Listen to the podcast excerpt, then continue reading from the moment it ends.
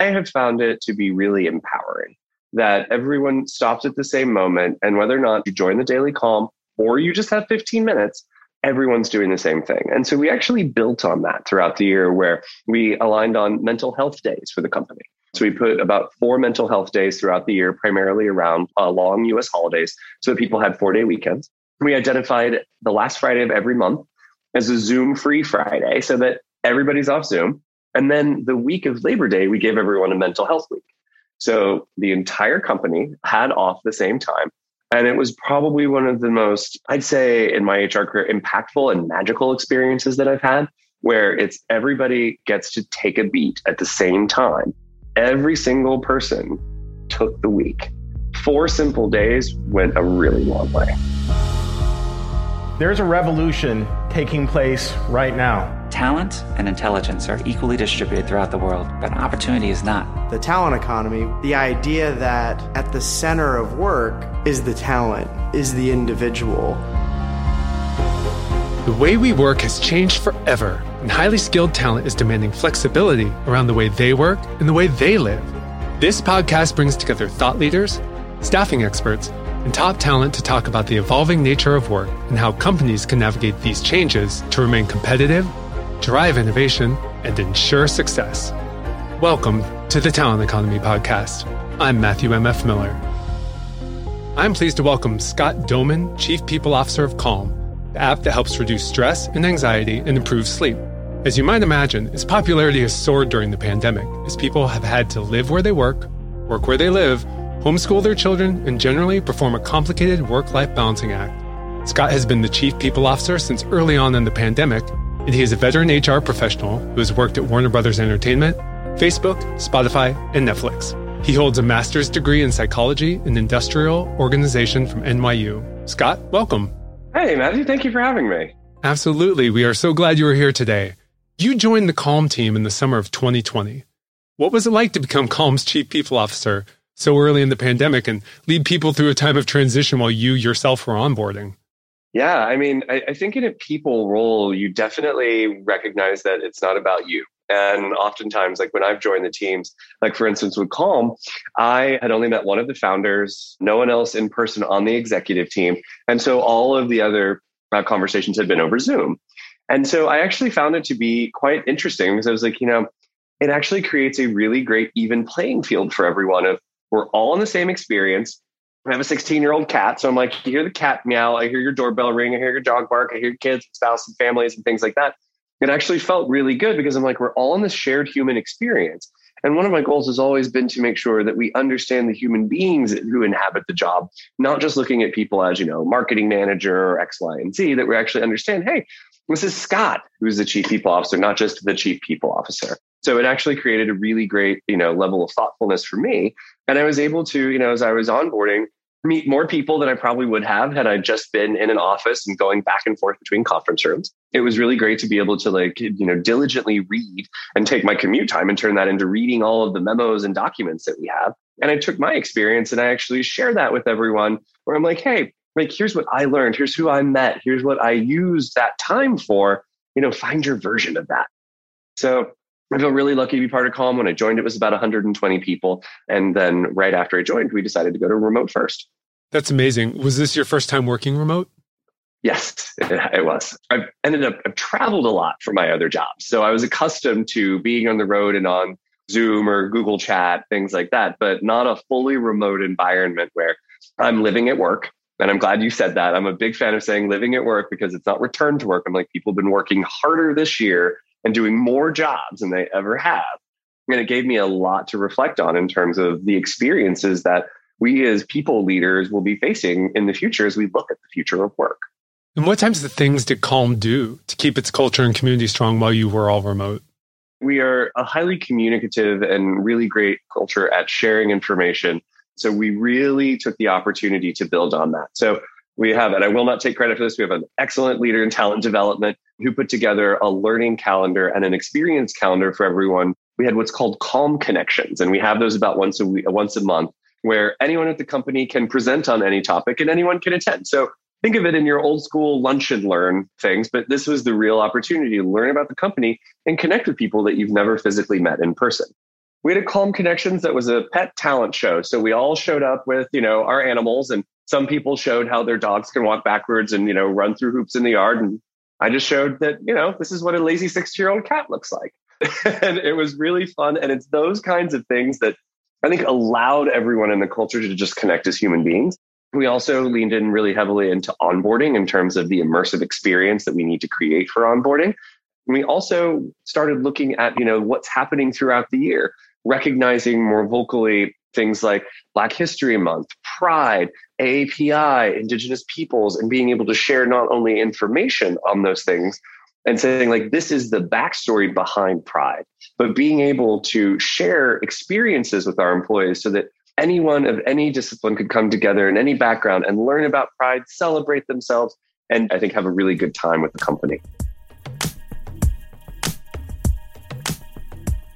Given that Calm is a meditation and relaxation app, are there any mindfulness practices that the company as a whole regularly incorporates into its workplace routine? We do every day from 10 to 10:15 we have on our calendars the daily calm. So if you've, you know, spent time on the app and have heard Tamara Levitt, her voice is spectacular. Her words of wisdom just sort of wash over you. And we have that on our calendars every day so that as a company, we can join the Zooms and listen to the daily calm. And if you don't join, at least you know that 10 to 10, 15 block is blocked on your calendar. So you can use that however you would like. We also, at our all hands and our town halls, will dive into different pieces of content. So we've got Jeff Warren with the Daily Trip. We'll listen to some of the new kid stories that are out there. If we've got a really great sleep story that you know launched, we'll play that so that everyone has the opportunity to find a sense of centeredness, but also experience the company in a very real way. Yeah, and doing that daily calm together is really unique because in such a fast paced work environment, there's not many times where we all stop, right? Stop together what is that like when you work somewhere where you realize everyone is taking a moment at the same time? I have found it to be really empowering that everyone stops at the same moment. And whether or not you join the daily calm or you just have 15 minutes, everyone's doing the same thing. And so we actually built on that throughout the year where we aligned on mental health days for the company. So we put about four mental health days throughout the year, primarily around uh, long US holidays, so that people had four day weekends we identified the last Friday of every month as a Zoom free Friday so that everybody's off Zoom. And then the week of Labor Day, we gave everyone a mental health week. So the entire company had off the same time. And it was probably one of the most, I'd say, in my HR career, impactful and magical experiences that I've had, where it's everybody gets to take a beat at the same time.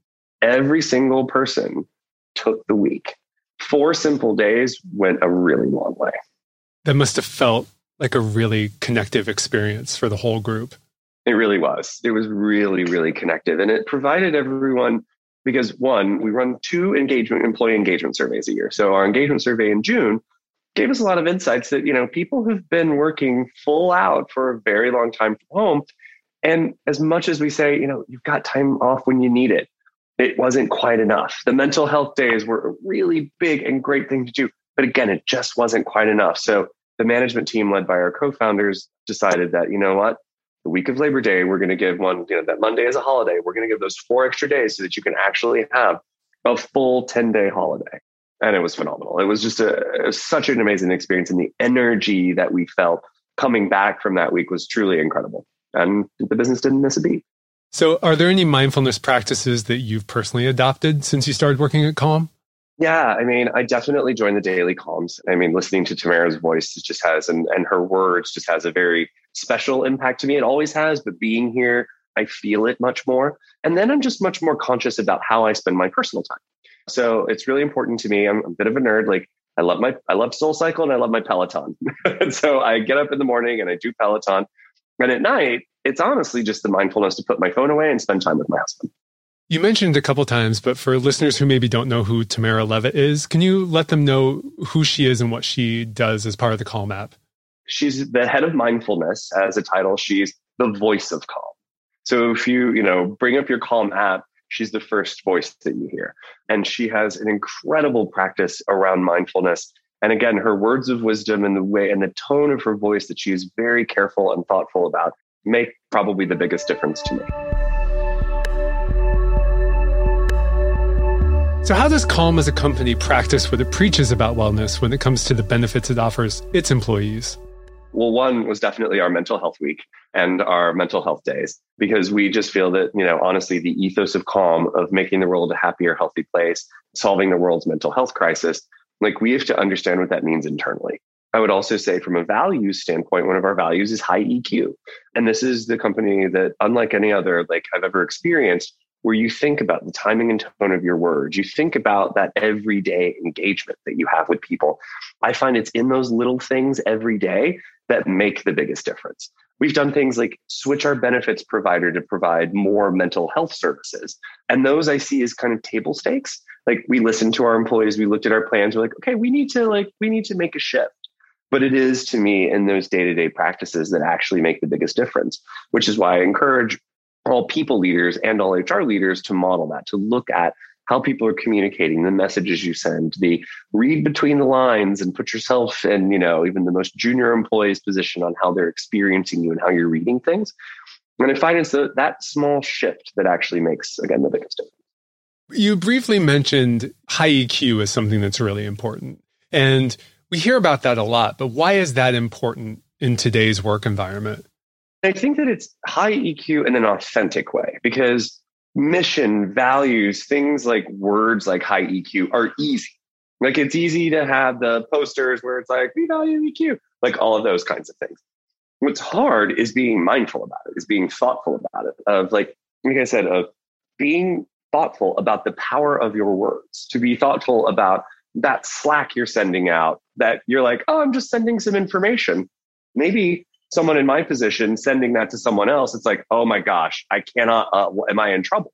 And you just like, it's the high EQ to understand like you in relation to others, you in relation to, especially in a remote environment, to pay attention to those cues that people are giving you, verbal and nonverbal. Having a high EQ for us is not just a value, it's, it's a living, breathing practice.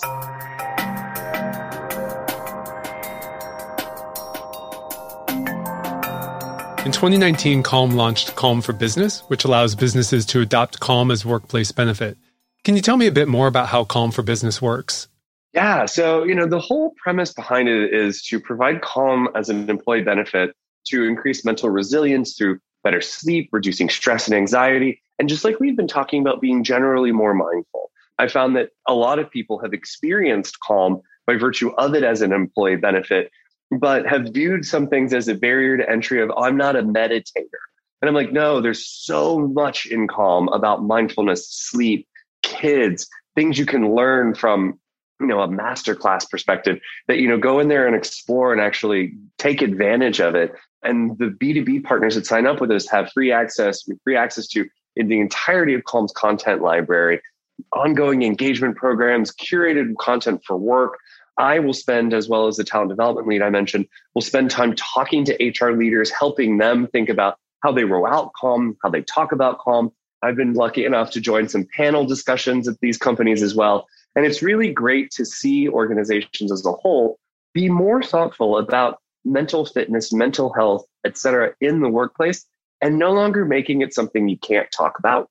Because I think about when I first started working a long time ago, talking about my mental health and mental fitness was not something that was, you know, on the table to discuss. And so by virtue of Calm and the prob- and the uh, content that we have, we make it okay for you to do those things. I love that. I have actually in the past several months had times where I've cried with my other teammates because the pressure of the pandemic and just life in general, you know, like you said, working where you live and living where you work it's so pressure filled. And I think if you have that awareness with your team and your teammates, it doesn't feel scary. I agree. Thank you for sharing that too. I'm a big Brene Brown fan. So there's so much power in that vulnerability and in sharing those stories and doing it without shame. And I think that's one of the things that you know, the pandemic and the working from home, living at work, those kinds of things have taught us is that we're all going through it. We are. None of us knows what's next. None of us has it figured out perfectly we've all gone through our version of something and adapted and iterated so many different times that it's so great that like you found that power to have that connection and experience with your colleagues. Like it's something to be admired and something that I, i'd love to see more people talking about. So thank you for sharing it with me. Absolutely. Since you launched Calm for Business, have more companies started to take this meditation practice and these mindfulness practices more seriously as part of their benefits? I definitely have. I find that, you know, they're thinking about mental health and mental fitness at work in general, both because it's something that employees are requesting, but also from, you know, their management teams and boards are saying this is a significant issue that's impacting burnout, attrition, productivity, efficiency, et cetera. So companies have been forced into paying attention to something that's always been there and paying attention to it openly. I think that when it comes down to like a let's just call it a, a company employees, they now feel more empowered to say, I'm not okay. For their team members around them to say, like, that's okay. And for their managers to be like, how are you doing? No, really, how are you doing? It's created this sense of humanity in our in organizations that again has always been there, but is now getting a spotlight. And I truly do believe that employees and com- uh, companies have to adapt that their employees will have different expectations going forward around how you engage in these conversations and how you make these things okay to discuss at work. Yeah. And, and more and more, vulnerability is seen as strength. Exactly. And sometimes, you know, I mean, there are four generations in the workforce right now. Friends of mine who are nearing retirement and I talk about what I'm doing, they're like, I would never really talk about that. And I'm like, no, you have to talk about that. And you end up with a stronger workforce. Would you agree? You do a stronger, more engaged, more committed workforce that has new, like I said, has new expectations of what you as a company need to provide. So, for HR leaders at companies that are new to talking about mental and emotional well being, where's a good place to start the conversation? I don't mean to be uh, tongue in cheek, but it's like start where you are. Are you comfortable talking about these things? If you're not, there are people around you that you can talk to about them. I'm very raw and vulnerable and direct. And you know, I'm like, I'm not perfect. I don't ever want to pretend I am. I also don't want to tell you I have all the answers because I don't. When there's so much power in that, that I think, you know, with people and HR leaders, you have so many people coming to you that you feel like you have to create the answer. And I'm like, sometimes just saying, you know what, I don't know either, but I'm going to help you and the company figure this out because it's important to us. That goes way further than coming up with what sounds like the buzziest, wordiest answer that you read in HBR yesterday. That's my personal opinion. I know there are others out there, but I, I do believe in sort of the deconstructing of, you know, the role and being more vulnerable, more authentic, and even beyond HR. Like when the HR leader demonstrates that, when a CEO demonstrates that, you get your managers who are able to demonstrate that as well. So it's that, you know, virtuous cycle and cascade of positive engagement and, and experience that everyone realizes, oh, we are in very many ways going through the same things. And I need to leave space for you to tell me, same way I want you to leave space for me. And as you said, those three words, I don't know, are can be a really powerful management tool. Yeah, uh, 100%. And, you know, this is, um, uh, there's a program that we've built for our B2B te- uh, clients called the Mindful Manager.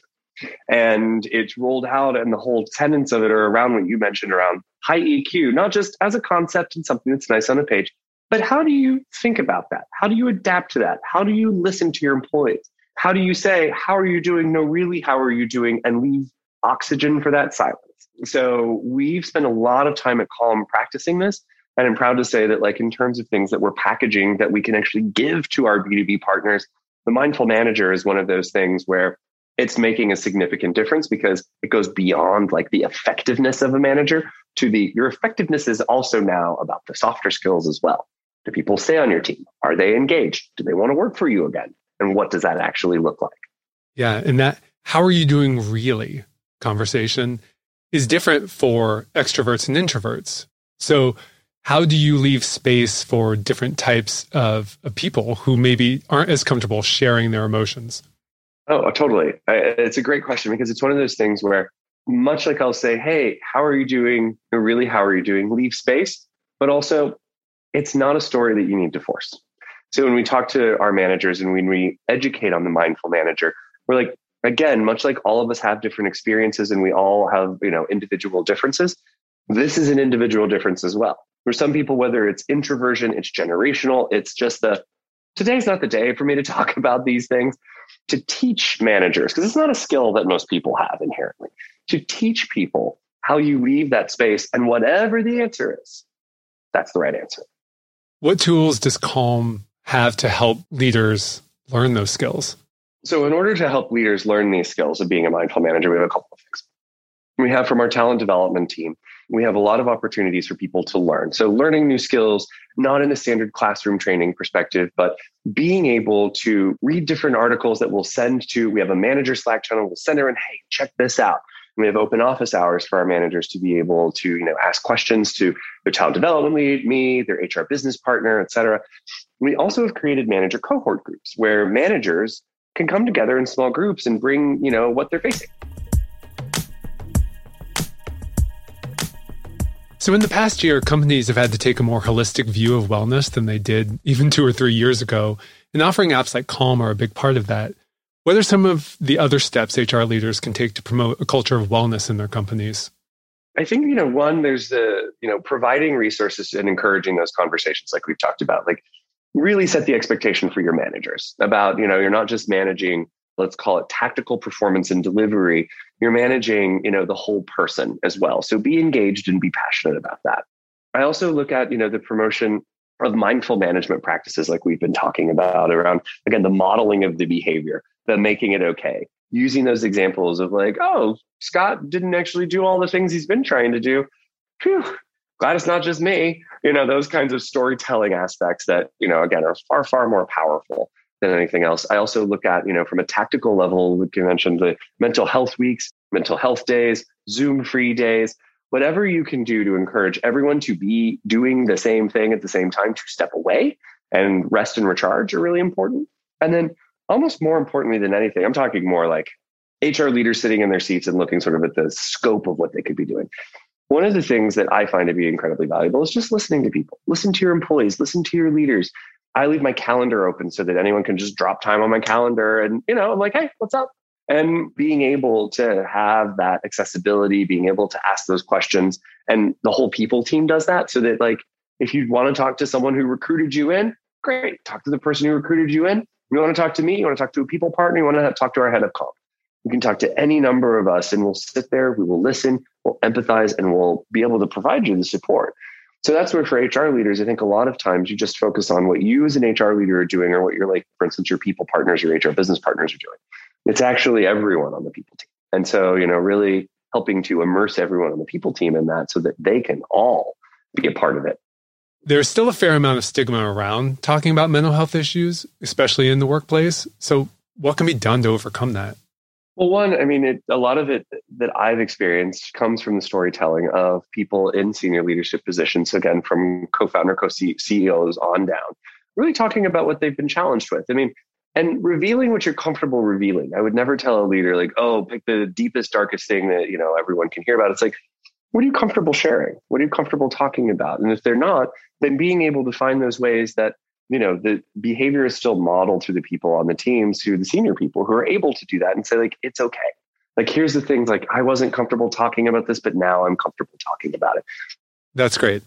So my last question for you is you know meditation is certainly gaining in popularity and pe- more people are doing and understanding it.